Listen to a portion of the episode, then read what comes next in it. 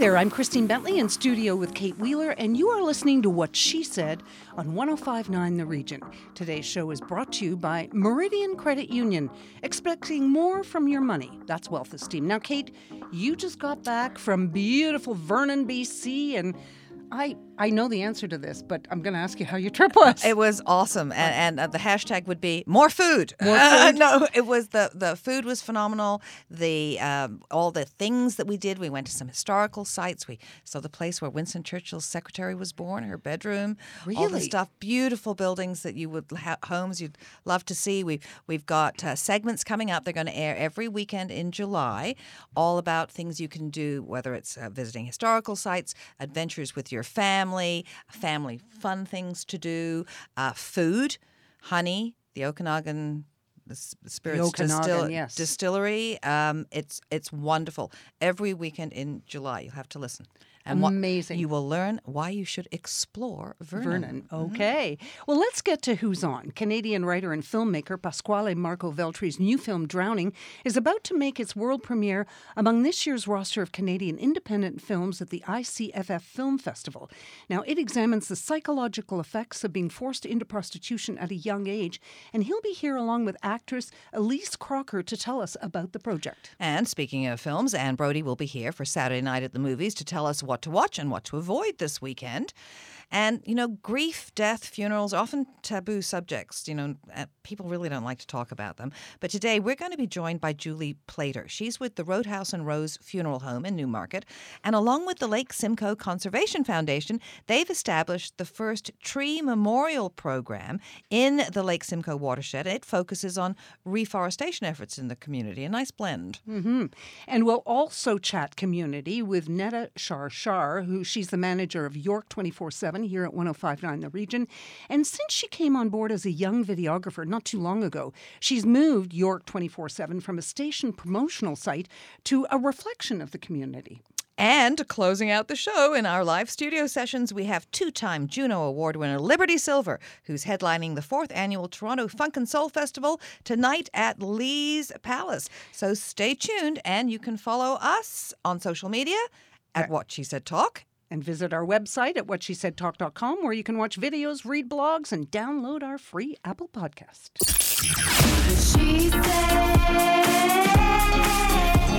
Christine Bentley and Kate Wheeler will be right back. To contact the show, go to whatshesaidtalk.com. I just spoke to a Meridian advisor about variable versus fixed rate mortgages, and they told me that Variable rates change based on Meridian's prime rate. exactly, and that You could pay your mortgage down faster if Meridian's prime rate goes down. how did you know? I spoke with an advisor too. So let's A get a Meridian five year variable rate mortgage at 2.90%. Totally. Apply today at meridianmortgages.ca or visit a Meridian branch. Rates subject to change without notice. Some restrictions apply. 2.90% APR assumes the typical example of a new mortgage. What she said. She's powerful, wonderful, honest and lovable. Now back to what she said with Christine Bentley and Kate Wheeler. Grief, death, funerals, often taboo subjects, only now coming to light. Joining us now is Juli Playter. She is the Public Relations Coordinator and Genesis Bereavement Facilitator at Rose Funeral Home. That's in Newmarket. And so, welcome to What She Said. Thank you. Thank you for having me. Now, you're here to uh, help answer some commonly asked questions um, about funerals. Um, but first, there's something new happening that I think is really neat, and it's uh, planting a tree. Um, along with the Lake Simcoe Conservation Foundation, you have connected uh, for a tree memorial program, which sounds so wonderful. Tell us about that. My husband actually connected with the Lake Simcoe um, um, Conservatory. So what they do is every service that we provide, uh, we plant a tree. Um, and we're, we we work closely with them, um, so it, we're very environmentally friendly. That way, we, we offer Canadian-made caskets and, and you know environmentally made caskets, uh, free of glues, um, etc. So anything that's environmentally friendly is is th- that's an option for everyone. Uh, should you be buried? Um, and Bios Urn is is a new product. It came out of LA, Um, and it's it's wonderful because you know, and I always go back to you know, if grandma loved her roses at home, for instance, and um, you know, when you are cremated, which cremation rates are at eighty percent now, um, give or take in Ontario, um, you can take a portion of her cremated remains and put it in this Bios Urn and and have a rose bush and she can grow into that rose bush and you can take care of it. And it's kind of like a prolonging uh, her her memories and, and her life and your memories with her so What a wonderful idea. Yeah, that I is think a- I want to. I think I want that done. Would you like to be a tree or would you like to be a rose bush? What would you like to be? I have to think about it. I like think I'd like a lilac tree. that'd be nice. Something long lasting, right? What- Something long lasting without without uh, without claws. So, so listen. You mentioned something. You said cremation rates are at eighty percent. When you say that, do you mean that the, that eighty percent of people are now choosing to be cremated rather than buried? Yes. Yep. Yeah. It's it's very common now to be cremated.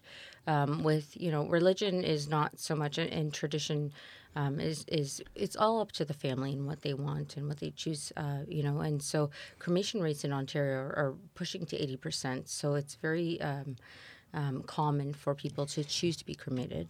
So when do you think that changed? Because in in my grandparents' generation, I mean, it wasn't even wasn't really thought about much. it was it was the odd person, but somewhere along the way it changed. And I myself have thought about what would I do, and I. I, I never bought a funeral plot at 20 years old, so I think now I don't know where I would go. Right. It, it, I mean, with um, you know the revolution, revolutionary changes in, in um, uh, you know tradition, um, we don't keep that tradition anymore. There, you know, our grandchildren. It's funerals are more so for the people who are bereaved, right? Uh, you know, and people come to visit those families, and so with that change and, and with development, um, a lot of a lot of, uh, of uh, you know the original plans for funerals have changed, um, and so cremation went up on the rise. It was more convenient. It's much much quicker. Um, and uh, easier to preserve, and so you would have your um, visitation. So you could still go and have a visitation. You can have your services, etc., and and you can have yourself be cremated, or your family would choose that for you. Um, that probably changed more at the turn of the 50s, um, after the baby boomers, right? And and it's getting more popular. It's, it's Well, convenient. I think it must also be partially that we're we're using up the land. Right. I mean, maybe not in Canada, but I know in in, in Japan um, they have. Uh, is it Columbaria? Columbaria, where Columbaria. Columbaria? Yeah. So, uh, which are just basically um, burial vaults, but they're for for the urn. It's like a, but it's almost like a big condo building. Right. People are going in. they're building because there is no ground. Other places they're stacking caskets. You know. 20 deep. So what happens when when there is no more land? I actually posted something very interesting online on my own Facebook page. Um, what what are cemeteries for? Back in the day, you know, in the good old days, we would have cemeteries and we would go visit our loved ones, or uh, even further back, uh, you wouldn't visit. Uh, you know, per se, you, you don't know what to do with the body because the soul's not there. Whatever traditional rites they had, um, you know, so they would bury or throw them out to sea, and uh, and so there's a lot of traditional rites um, that that were held, and uh, you know, we, it changes over time, and having that change, um, especially with the populace growing in, in major cities. Uh, we don't we don't know, but this is why the the uh, we're more environmentally friendly now, and we want to see we want to have something. We want to hold on to that life. We want to have something uh, you know that we can continue with with that tradition. Um, so real estate for cemeteries is very um, far and few between, and especially with all with everyone. Uh, the space running out. Uh, back in the day, it would be churches. You you know, in your own church, wherever your parish was, that is where you would be buried. In your family, you'd have your own plots. Um, you know, um, there's all sorts of options there. So it, it's it's very uh, things will change over time. Um, we don't know where the future where the future lies for that. Uh, Well, I, I think we're going to have to start thinking about it because I think the statistic is like 55, 60 million people die every year. Um, so that's about like just under 1% of the planet's uh, total population. Or all of England's. So that's I mean, you think So- about it. It's like, like there are no places to put people. I, I saw in the at the funeral convention that was was recently in Kelowna, you can actually have ashes pressed into a a diamond Right. now. In Switzerland. That's In- right. And so they do it in Switzerland? Yeah. Yeah. So you would uh, ship off. You would have to actually use all of the cremated remains. Whereas you know with Bios Urn you could take apart and you could you know, plant a tree, etc. Um, because it's so compressed, you would use all of the cremated remains, and it could be pressed into a diamond, and you can use that diamond for jewelry or what have you. It's remarkable. Yeah. So Bios Urn, if let's say I wanted to do that, then I would have to pick where that tree would go. Not per se if it were you. Uh, it, your family would usually Yeah. do that. A lot of families would choose the cottage, for instance. You can place the, the Bios Urn next to a tree that's already established. Um, there are so many options with Bios Urn, uh, you know, just to have uh, yourself uprooted into something else that's living.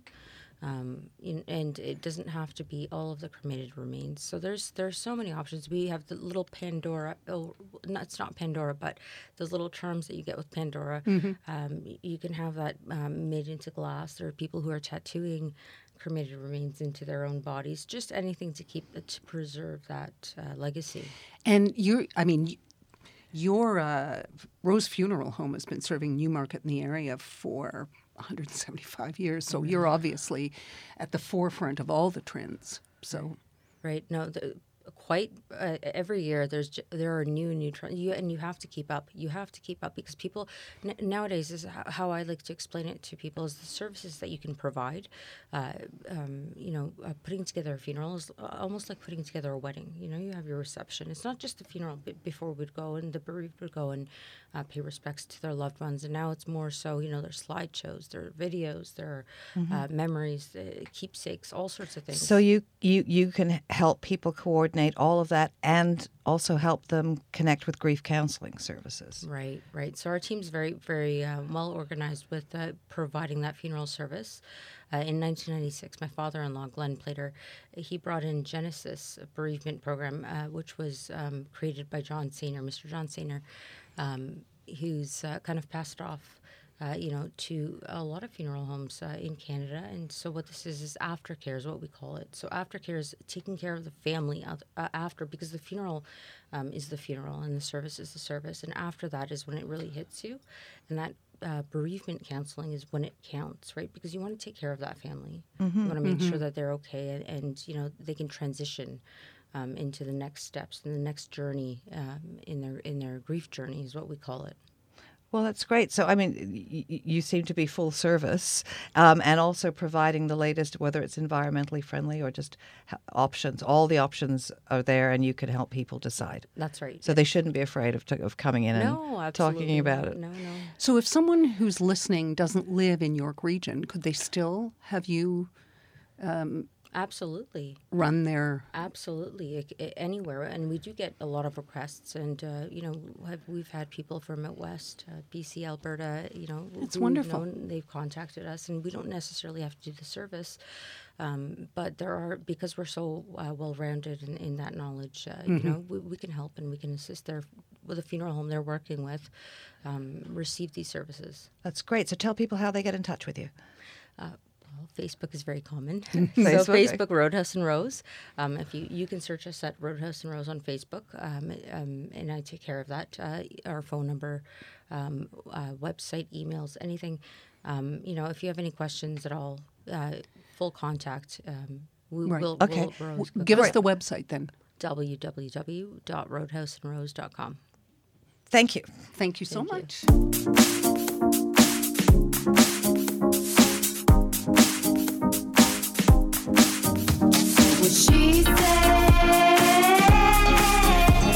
What She Said with Christine Bentley and Kate Wheeler will be right back.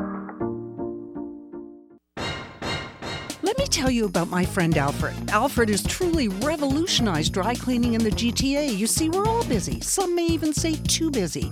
And Alfred's laundry list of services are here to help. They include wash and fold, dry cleaning, alterations, as well as shoe cleaning and repairs. Alfred takes care of it all. Simply drop your garments off with your concierge or at any Penguin pickup location in the GTA, and Alfred will take care of the rest. Learn more today at alfredservice.com or through the free Alfred Service app. Sign up today and get a first time discount by entering the promo code What She Said.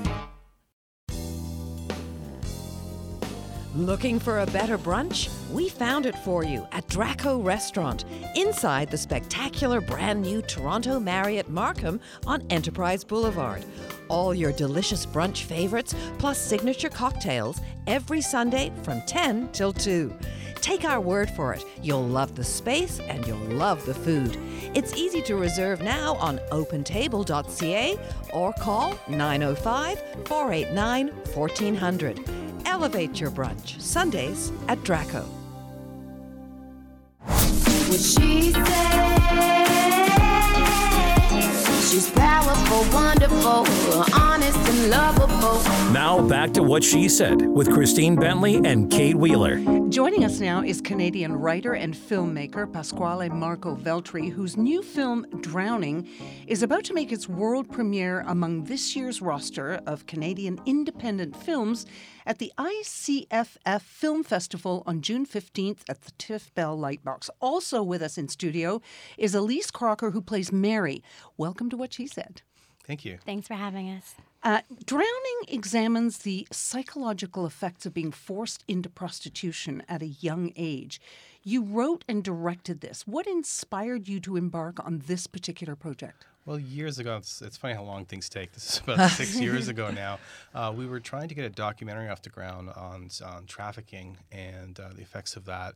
And that kind of fell apart, and we were left with, you know, uh, just you know, even looking in, into it affects you because it's things people don't look into. They don't think about. You walk down the street, you see these signs. You're like, well, it doesn't matter. You keep walking. It's like right in front of our face.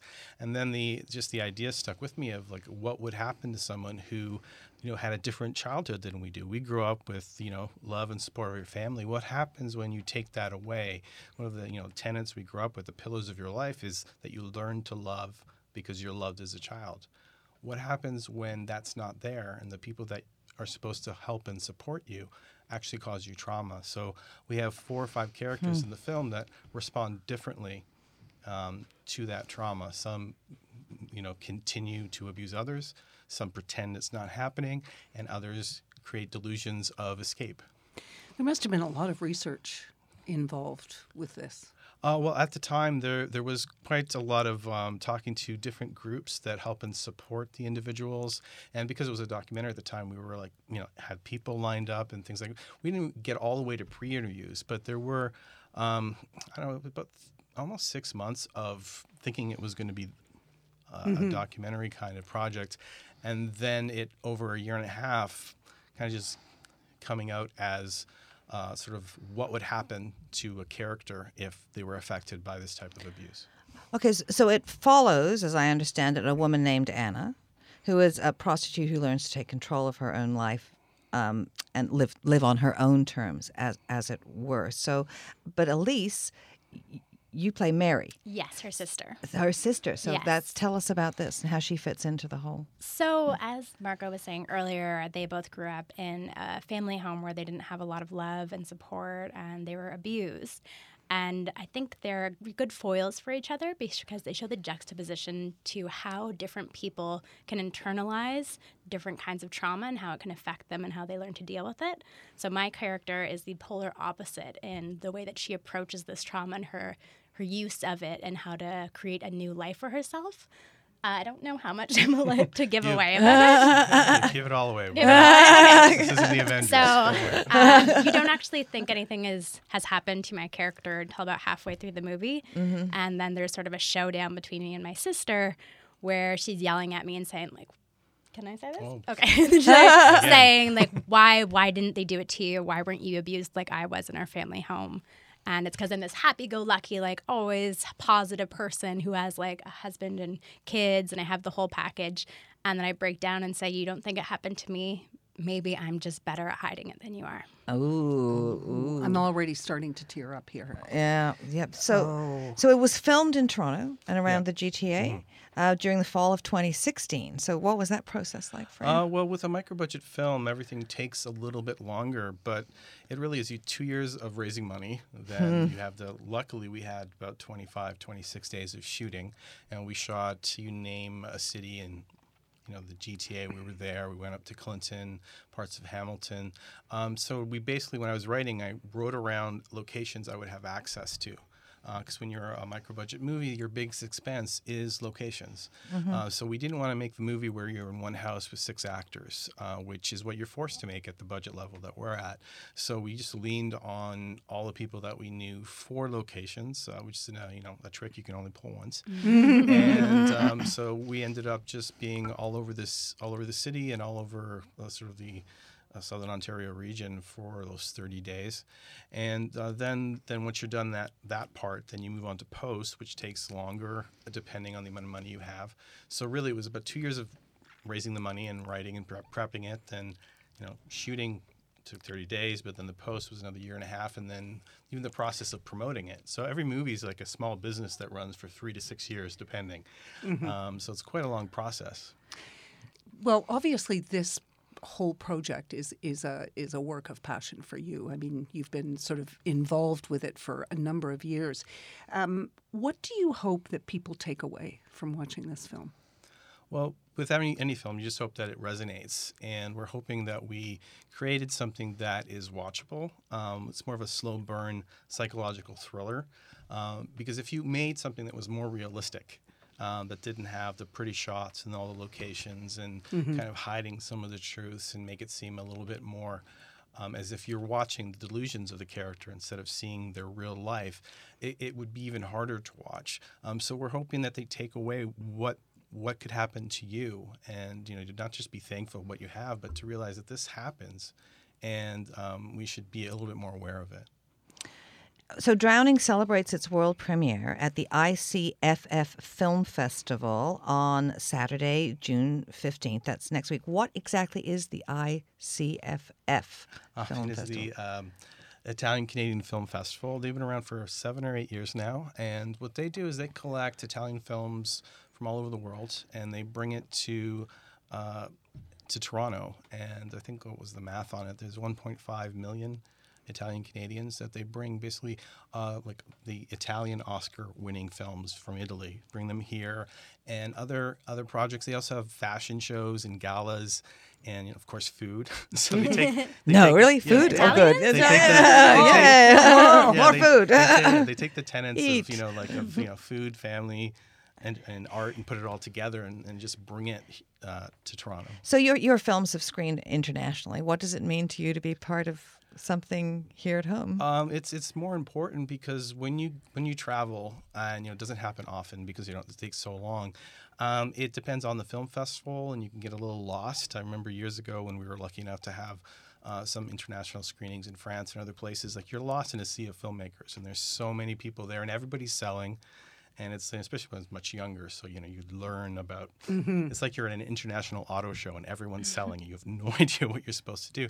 But when you're at a local film festival, we have uh, 25 speaking parts, all local actors, and they're all able to come. And uh, you can also have all the people that helped and support you over the years. And I was joking with someone that planning this, uh, getting getting everyone together for the screening and the after party and all the elements of this was more complicated than my And the wedding. move? Oh, then your wedding, or, or, the, or getting the, I- well, or yeah, the- I was- and the movie, yeah. And the movie, the yeah. movie been a little bit more complicated. but uh, but it, it just has all of those elements where you know you're just bringing the team back together. Well, I'm uh, just uh, got my head stuck on the food and the fashion and all the all other this. stuff there. So you are uh, actually there are tickets, two tickets available the tickets are available at, at, www.icff.ca or at the box office. So where can people connect? Uh, yeah, to they get can that. they can find um, us online. They can either directly find me at pmveltri.com and hopefully it'll be linked, or you can go right to the um, webpage of the film festival, the icff.ca site. To get and you- tickets. yeah, and you just go to Jan, uh, June 15th and you click through and you'll find the Uh, tickets. It's, a, there. it's Now- 2, 2 p.m. 2 p.m. 2 It's a p.m. two- screening, which is nice. Yeah. And then you can eat. yeah. Well, we will, don't worry. Eat, But drink, af- and buy some clothes. After that screening, where does it go? Where will people who can't make this be able to see it? Um, there's going to be a few other uh, festivals coming up. We can't really talk about them right now. We'll, we'll then go Can't tell you. well, You'd have to kill you. Oh well, maybe. Um, and then we're looking for a digital release in mid-November. We'll do another media push, and then of course it'll just exist online as films do now. Um, so they have, you know, just uh, it just stays online for you to find. So we'll be pushing it a few more times over the next few months, and then definitely another big push in mid-November. So who who plays Anna? Anna's played by Laura Tremblay, um, and she Oh, just does everything. She's lovely. She's, I wish she, I thought she was going to be here today. I miss her, but she's working on something else. But she's amazing. She's just too popular. Yeah. She's always working. Yeah. So And uh, and where she's always she's always working. So how did you? Was it difficult to cast? It's one of the well, we we had um, a lot of help casting with um, uh, Jules casting and, uh, and a bunch of other people, just because we wanted to have a diverse cast and and make sure that we found the right person. And it was a long process. You dealt with you know breaking down. A certain, I'm not going to say hundreds, but there was close to 100 people that went down to like four or five, and and Laura just kept shining through. Um, because it's it's tough. This is a very hard role, um, you know. Because when you have a lead character who isn't likable necessarily, it's hard for people to connect to them. And no matter what Laura was going through, what she was doing, you still connected to her. All right. Well, thank you very much for coming in and telling us uh, about it. Once again, it's icff.ca or at the Tiff Bell Light Box box office. Too many boxes there. Thank you. Thank, you you so so much.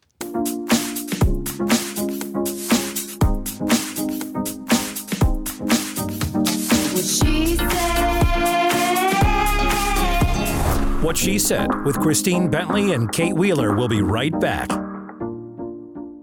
Still being picked on for being picky? Perfect. Meridian's good to grow high interest savings account was made for you. At Meridian, we say be picky. Order that half calf, half sweet, no foam latte with whip. Try on your whole closet until your outfit is outstanding. And accept nothing less than 3% interest for four months when you open your first good to grow high interest savings account. Meridian, expecting more for your money. That's wealth esteem. Terms and conditions apply. What she said. She's powerful, wonderful, honest and lovable. Now back to What She Said with Christine Bentley and Kate Wheeler. And joining us now for Saturday night at the movies is film critic Anne Brodie. Now, first of all, Rocket Man did not do as well as you thought it would do, or should do. It should have done very well. It should have, in my mind, been up in the 70s. And what was it? 26 26 million in North America. in North America. Wow, that's not a great opening. It's is it? not, and I don't understand it. It's such a terrific film. And it's Pride Month, Yeah, well, maybe it'll pick up. I hope. I hope. okay. Yes. Now, uh, this weekend, Molly Shannon plays Emily Dickinson in a lifelong affair with her brother's wife. Tell us about Wild Nights with Emily, apparently. well, it, the script is completely based on her letters and poems. So I don't know whether they were repressed before, suppressed, but uh, the the woman um, Suzanne, she actually married Emily to be close to her brother. So that went on forever, and they were very happy, very stable relationship. You know, uh, um, I think people kind of guessed, but it, they kept it very quiet. And we're talking like 150 years ago. So, yes, so it's all based on fact. Um, and there's so many funny moments in it. It's actually a really fun film. These girls just have a riot together. They they run wild, as it says, and uh, do pranks, and they just have a whale of a good time. They don't care what anybody thinks. And what about the brother? He's just kind of there. He's kind of a adult, just off to the side. But one funny thing that she says is her poems are so death obsessed, right? Mm-hmm. But she says it's because she grew up next door to a funeral home. Oh, Okay. oh. Seems to be a theme in this week's show. Never mind. yeah, you're right. Now, Uh, so what? Next up, two actors play the same person in Patricia Rozema's Mouthpiece. It's based on a play written by these two girls who star in the film. It is incredible. They they play the same woman, Cassandra, who's trying to plan her mother's funeral and, and wrestle with all her emotions around her mother's death. They do the same movements, or one begins an action, the other completes it. It's incredible. I can't believe that something like this has never been done before and how well they do it. So, yeah, so it's about a woman um, who's very rebellious. She it's uh, she had unfinished business with her mother who died very suddenly and she has to just make up for it all. It's quite heartbreaking. Uh, you know, the device that they use does not take away from the from the pain of it. But I thought it was really brilliant and I hope people go to see it. What about the Tomorrow Man? Well, John Lithgow, you know, he's so mannered and he's so physical. And in this, he plays a Midwesterner who sort of hobbles around like this and he's very indecisive. He dithers. Um, he lives in the Midwest in a very tiny town and he meets Blythe Danner, who is a hoarder, uh, an odd girl. She's constantly buying because she has this anxiety. So she goes to his house eventually and finds that he's built a bomb shelter because he lives in terror of disaster. So you just follow these two along as they kind of dither, and it's like, what's happening? And then you really get into their relationship, and then just the best ending ever. Uh, okay. Yes. All right. Now, uh, Alec Baldwin framing John DeLorean. Well, I mean, John DeLorean, that's one thing. He was a famous criminal slash inventor slash creative genius who who invented the uh, stainless steel Gullwing car. But the great takeaway about this film is is Baldwin. He seems obsessed with the guy. He plays him. It's a docudrama, so he plays certain excerpts of his life, and he gets into the makeup and and the physicality of it. Um, he knows everything about him, and he'd be holding his head like this, trying to figure out something. It, it's almost more about his obsession with DeLorean than DeLorean himself. I mean, if you want to know about DeLorean, go to Wikipedia. But this is all about Alec Baldwin. okay. Um, now, Palm Springs, 1953, mid century glam. Sinatra in Palm Springs, the place he called home. Another doc. Another doc. It's fantastic. It's got all the great music in it and all those stars from back in the day. Um, and you learn a lot about Frank Sinatra. That was his domain. He was the king of Palm Springs. He had three different compounds. One he built with a helipad for JFK, who never came. He was very upset by that. But um, I did not know that number one, he was a huge hobby train fan. He had them going all over the place. And also, he would go through the papers every single day to find people to help financially. So, a great philanthropist. Uh, but there's all kinds of fun moments, like him and Alan Shepard singing "Fly Me to the Moon" in the local pub for very surprised patrons. it's really wonderful, and also the look of it that that mid-century.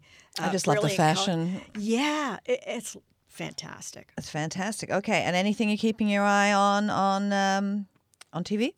Well, Chernobyl. It's getting as good ratings as any show has. And I'm hearing that it's also making an impact in Chernobyl. Well, that would be great. Yeah. That would be super. So, you know, that's brave filmmaking. Good for them. Okay. Well, there are more movie and TV reviews from uh, the lovely and talented Anne Brodie up now. On, Checks in the mail. Uh, yeah, no, it isn't. on, on what she said talk.com. Anne Brodie, thank you as always very much.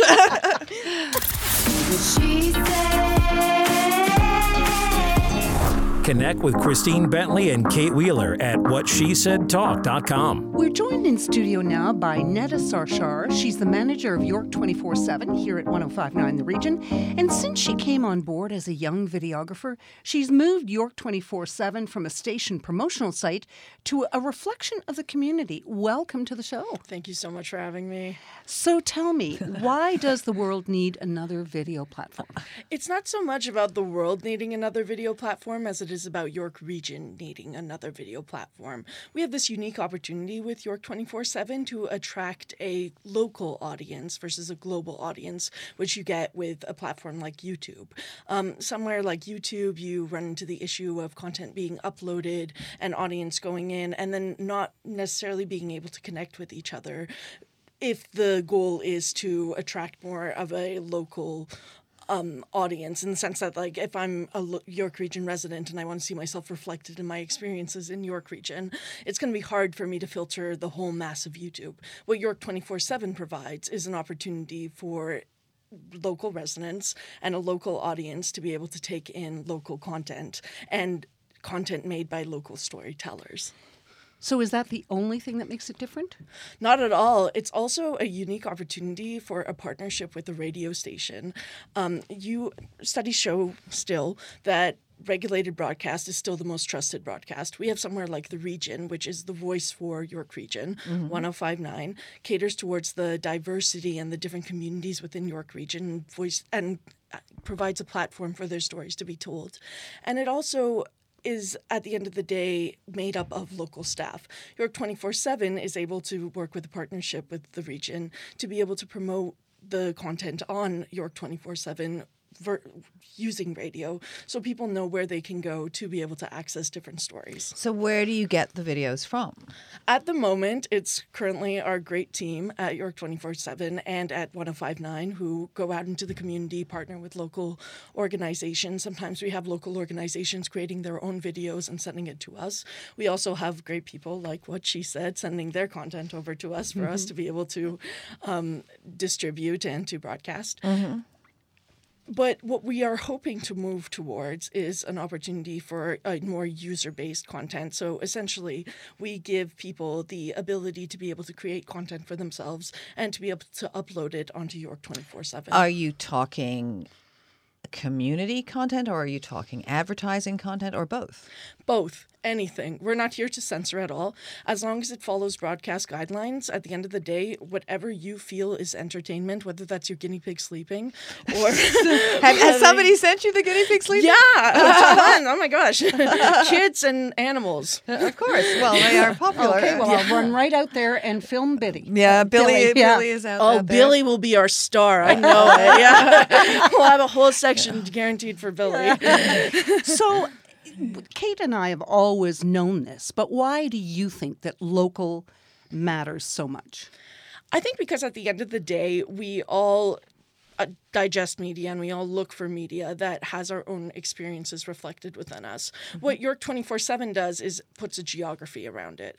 Um, so we're just essentially taking the amazing region of York region and we're saying that the, this area has plenty of stories. It's worth investing in. That's, I mean, uh, like to to to toot the region's horn, the radio station. That that's what they're doing. Because I mean, most times when you listen to to the radio and you're in the GTA, you're getting Toronto traffic, Toronto weather, and we know it's different north of Highway Seven and and in that area. So is that that's what you're trying to do and doing with the York247.com? That's right, yes. At the end of the day, uh, the people of York Region have very unique experiences, not all of which have to be centered around York Region specifically, um, but at the end of the day, we allow them, the audience themselves, to decide what they want. So to how do people get their videos to you?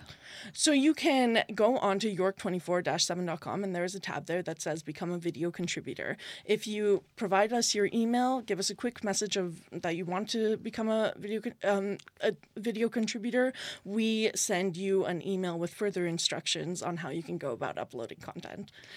Hmm. Is- and is there a cost? Yeah. There's no cost, free.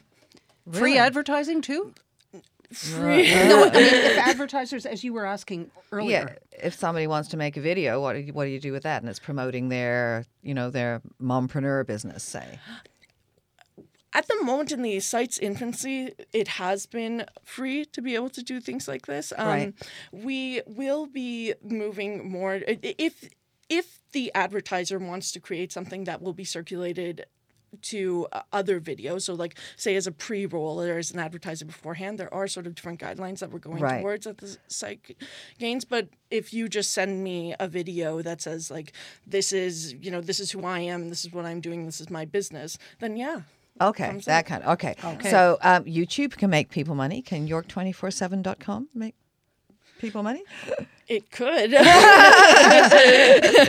um, YouTube makes people money in uh, in a way that it allows them to make themselves money because the more views that a video brings, the more advertising revenue it provides. Um, so if a video is making us money, then a percentage of that money goes to the person who is ma- is bringing in those views. Okay, so thanks for joining us and, and keep up the great work. And one last time, tell people what the, the site is.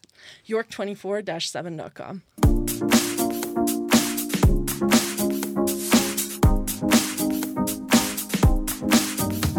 What she said. What She Said with Christine Bentley and Kate Wheeler will be right back.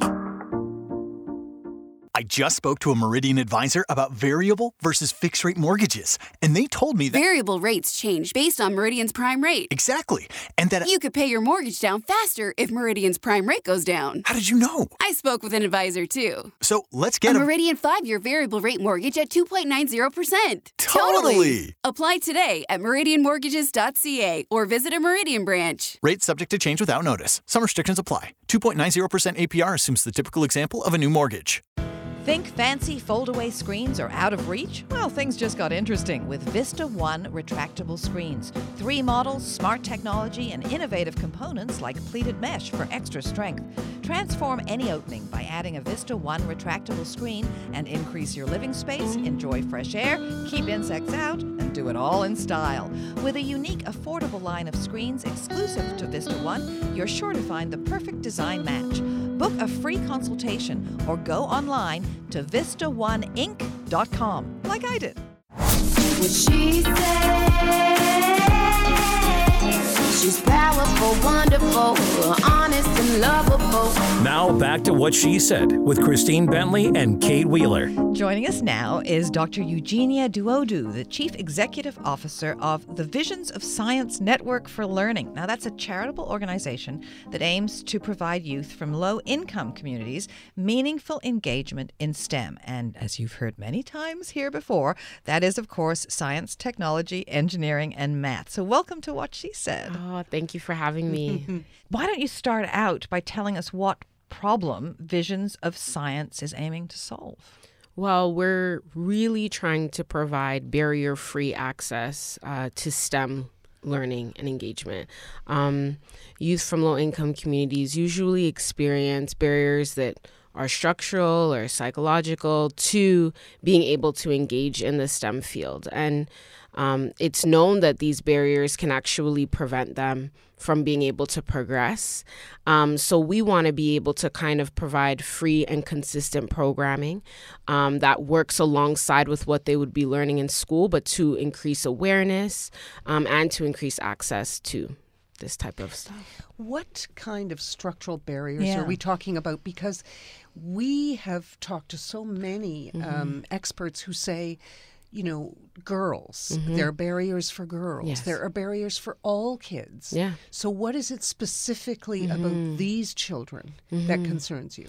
So, one main concern is a lot of people overlook uh, the financial aspect to STEM learning, whether it be making sure that you are engaged in enriched programming, which can also come at a cost. So, some of these STEM camps, um, whatever the case might be, financially, obviously, that's a barrier. Also, uh, there's been kind of this historical.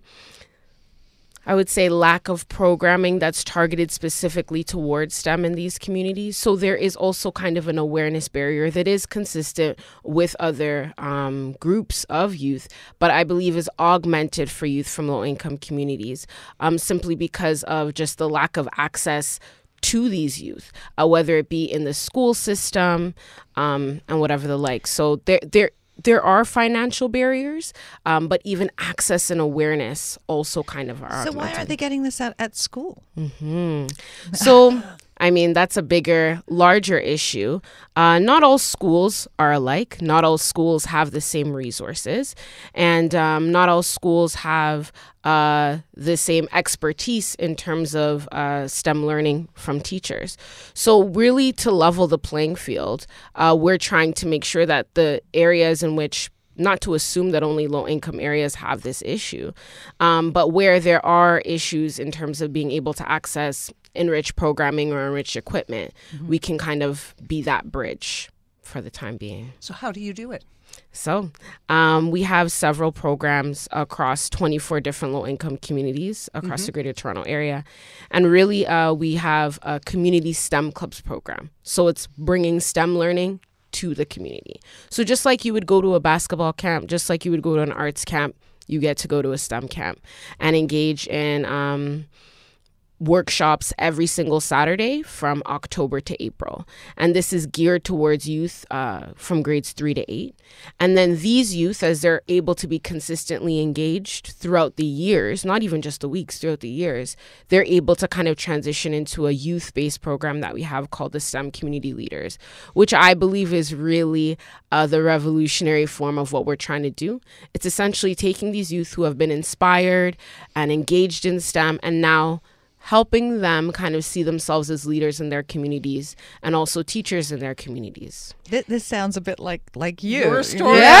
exactly, because you didn't see yourself No. as you a grew up in a low income neighborhood. I did. And you had a thirst for science. I did. But you didn't think you fit the image of a scientist. Yeah. You look pretty cool to me. Thank you.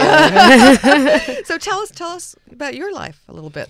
I think um, it's so funny because everything that I've said has always been it was this secret, dark passion that I had that I never wanted to let let out. A passion for science. Exactly. Ooh, you naughty girl. I know, right? um, and it was so. you for that. I know. Um, and it was so weird. Uh, now looking back, it's obviously funny, but it was so serious when I was younger. I was so interested in science, but the constant narrative was, oh, it's boring, it's too hard, uh, you shouldn't do that. And I really took that on. And that was also augmented by the fact that I really didn't see myself represented as a black woman in textbooks, in any sort of uh, pop culture at the time. Uh, so I was that's just I didn't resonate with uh, any science figures that I was seeing. Um, and then it really wasn't until I started to be engaged that I started to say, hmm, maybe I could do this too. And it really started to change my life and my project trajectory really rapidly. I'd say because you went on to complete a PhD in Yes, chemistry. yes. And then in 2011, you began volunteering. Yes. With Visions of Science. Yes, I did. What was it that made you want to get involved with the group? So I had worked uh, with Toronto Community Housing for a number of years. Uh, the corporation that I grew up in, I grew up in one of the TCHC communities, and um, so I had done a lot of work there. In my community work, I saw that there are a lot of great programs, but there weren't many that were geared towards STEM, which was what I was studying, which was what I was passionate about. And I started to feel those same feelings every time I would talk to youth and tell them what I was doing. They'd be like, ah, that's so hard. And I'm like, no, you can do this too. This is possible for you if you want. So, really trying to see organizations that aligned with that. And I think one day as I was invigilating an exam at U of T, I Googled science community Toronto and I found Visions of Science. And that's kind of where it started. So what was the what was the situation like when you started Mhm. there? So the organization, um, it was founded by a man named Francis Jeffers. Awesome, awesome organization to that point. And really, our initial conversation was, uh, how can we expand further into these communities? I had an intimate knowledge of what was going on in the community, and I also had an intimate knowledge on how to scale, Mhm. um, in the way that I thought could be possible. So he really trusted me. And he was transitioning out of the leadership position as well. So it kind of was this weird, perfect timing where I could just come in and see what Was could meant to happen. be. Yeah. so how's it changed? Oh man. So when I came on, there were many changes up to when I came on, but when I first started, we were in about six six communities, six to eight communities, um, and we just had the community STEM clubs program.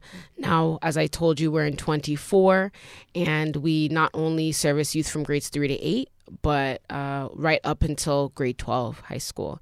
And now we have in school enrichment programs, outreach programs. So we've ballooned from one program to four, six communities to 24. It's been a lot of change.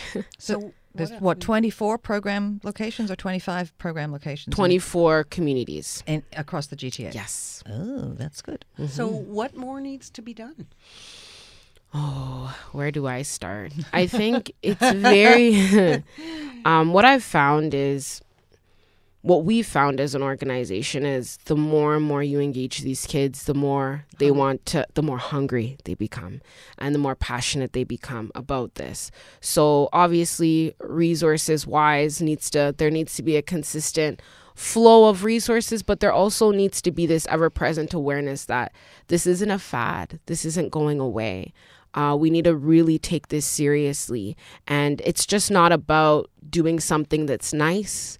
You know, this is necessary for our economy, for our livelihood, uh, especially where we're going as a society. We need more people who uh, can think in many different ways, but especially uh, think along the lines of STEM and be able to think critically, explore the world around them, and understand the world around them. So I think a lot more advocacy, a lot more resources, and um, a lot more resources pointed in a critical way. So, who is being left out? Who might not have access to this incredible opportunity? So that as we're building, we're building in a way that's equitable. Mm. So, how can people get involved um, to help the organization? Hmm.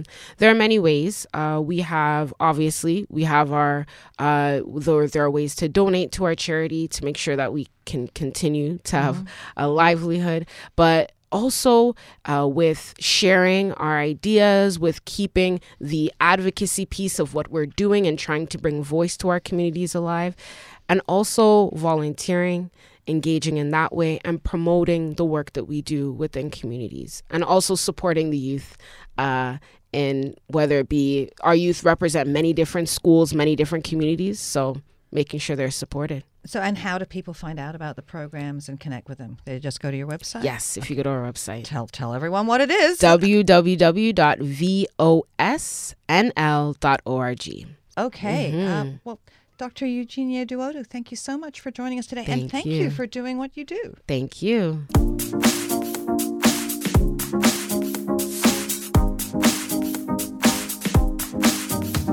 What she said. What She Said with Christine Bentley and Kate Wheeler will be right back. Still being picked on for being picky? Perfect. Meridian's Good to Grow High Interest Savings Account was made for you. At Meridian, we say be picky. Order that half calf, half sweet, no foam latte with whip. Try on your whole closet until your outfit is outstanding.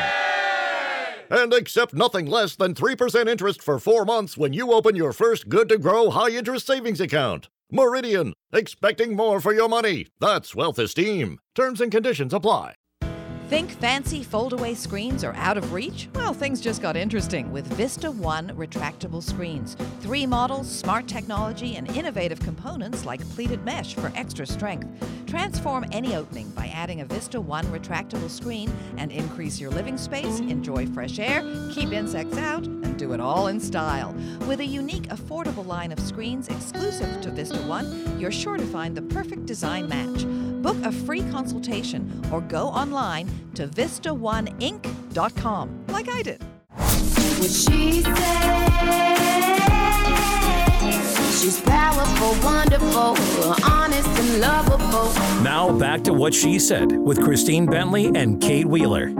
If you're looking for a fun night out with a whole lot of soul, the fourth annual Toronto Funk and Soul Festival is on tonight at Lee's Palace and features Canada's leading funk, soul, and neo soul artists. And joining us now in studio is festival headliner. Of course, she's a headliner, Liberty Silver. Welcome back to the show. Thank you for having me, ladies. Now, doors open tonight at 8:30 at Lee's Palace. What can people expect from your set? Wow. Well, uh, as you know, there's three other bands, uh, but for my set, I'm going to do some old stuff, some of my old uh, hits that are, you know, number ones and stuff like that. But I'm going to do some Sly and the Family Stone, some Liberty Silver, some uh, James Brown. I'm going to hit them from all sides. I like educating people at the same time of them having fun, so they kind of get a compass on who James Brown was and what he did and all different kinds of things. So it's going to be a lot of fun. I'm really looking forward to it. Well, you have had quite the career. You opened for Bob Marley as a teenager at Madison Square Garden, two Juno Awards. You perform jazz music festivals across the globe. What advice do you have for up and coming artists? Wow, that's a big one. Uh, first of all, know yourself, love yourself, be yourself, and then you can share yourself. That's a big one. And know what you really want to do and what makes you happy, the kind of music and genre. Present yourself in a presentable way. Everybody out there now has no clothes on. and profanity is the, Yeah. the hit of the day. Right. So I come from old school. I don't believe in that. Respect yourself and others will respect you. They'll listen to you. Also, what is your brand? How are you going to present yourself to the world and let them remember you by what you look like or what you say? Mhm. And once again, when it comes to the music, do something that's conscious, that's going to build, that's going to help people. You're going to invoke the spirit in them, or you're going to get them to say, "Hey, yeah, I feel better." You know, you don't. We don't need any more booty shaking music, even though sometimes we like to shake it. You know, at home while we're Mhm. cleaning and all that stuff. I miss really good lyrics. Yeah, really Yeah. good stories in Mhm, music. mhm. That's why they call them classics. Right. Because they go forever, amen, right? Yeah. So and it's just really important how you what you say and who how you feel about yourself and what you want to do with your music. How are you going to make it a better place? I know that's cornball. It's not But. I read from the good book and there's always a better day for everybody and as creatives, we have to do that. We have to do that. Speaking of creative, quickly, are you working on anything? I am. I have a new album coming out, and actually, uh, "Song for You" is going to be one of the songs. That's Ooh. the only cover. When's on it coming album. out? Probably in a couple of months. We're still working on a lot of different things, but there'll be a single out. And where can people connect with you online? Uh, right now, I'm just on Facebook and on Instagram. Um, the we're gonna l- l- launch the website when uh, the uh, music is ready to go. Okay, so again, the fourth annual Toronto Funk and Soul Festival is on tonight at Lee's Palace, 529 Bloor Street West. Doors open at 8.30. Tickets are available at torontofunkandsoulfestival.com or at the door. Liberty Silver, thank you so much for joining us. We will uh, be back again next Saturday at noon right here on 105 Now 9 The Region. But closing out the show now, I'm so excited. Here is Liberty Silver performing Song for You.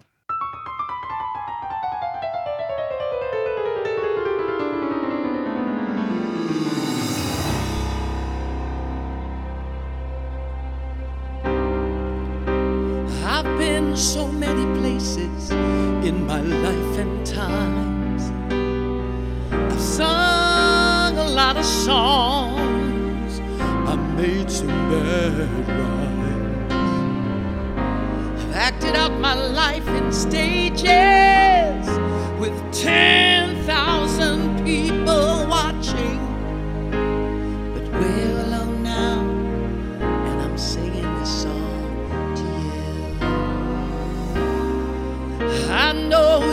image of me is what I hoped it would be. I treated you unkindly, darling, can't you see? There's no one more important to me, darling, can't you see through me? That we're alone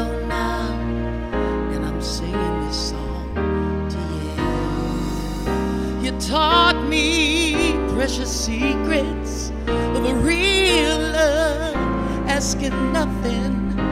You came out in front when I was hiding. And now I'm so much better. And if my words don't come together, listen to the melody. Cause my love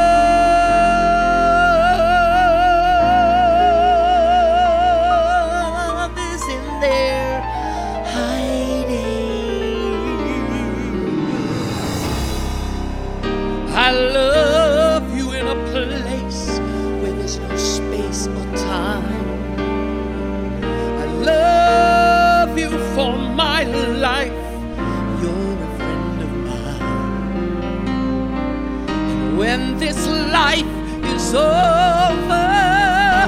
Remember when we were together?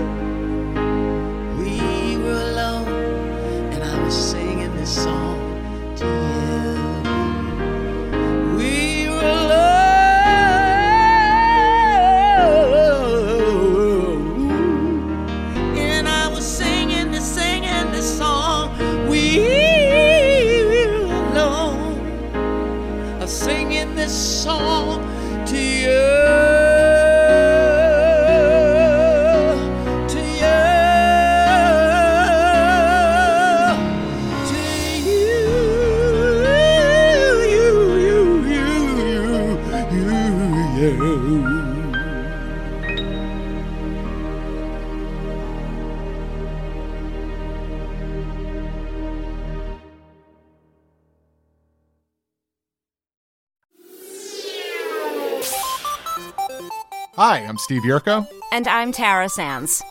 Now available from Maji Media is our new podcast, Four Kids Flashback. Four Kids is the company who brought you the English dub of Pokemon in the late 90s and so many other shows like Yu Gi Oh!, Shaman King, Teenage Mutant Ninja Turtles, Kirby, the infamous One Piece dub, and so many more. We'll be talking to the people who worked at 4Kids actors, directors, writers, editors, producers, engineers. You get the point. And hopefully get the answers to questions both you and I have about the company. I actually worked there as a voice actor on some of the shows. And I was a kid watching the shows and remember way more than Tara does. And thank God for that. Steve is actually a professional storyboard artist, which gives some really unique insights into anime and animation. Subscribe today wherever you get your podcasts. That's the number four Kids Flashback.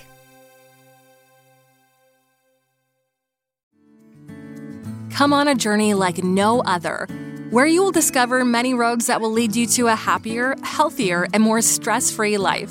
And the beauty is, you don't need any vacation time for this adventure. The journey will come to you. Join Avery Rich on your very own journey into yoga. Along the way, she will demystify yoga poses and guide you into a yoga posture or short sequence, all in less than 15 minutes. You have nothing to lose but stress. The Journey into Yoga podcast. It's not for people who like yoga, it's for people who don't like yoga. Follow or subscribe on Apple Podcasts, Spotify, Amazon Music, or at averyrich.com. Another Sound Off Media Company podcast.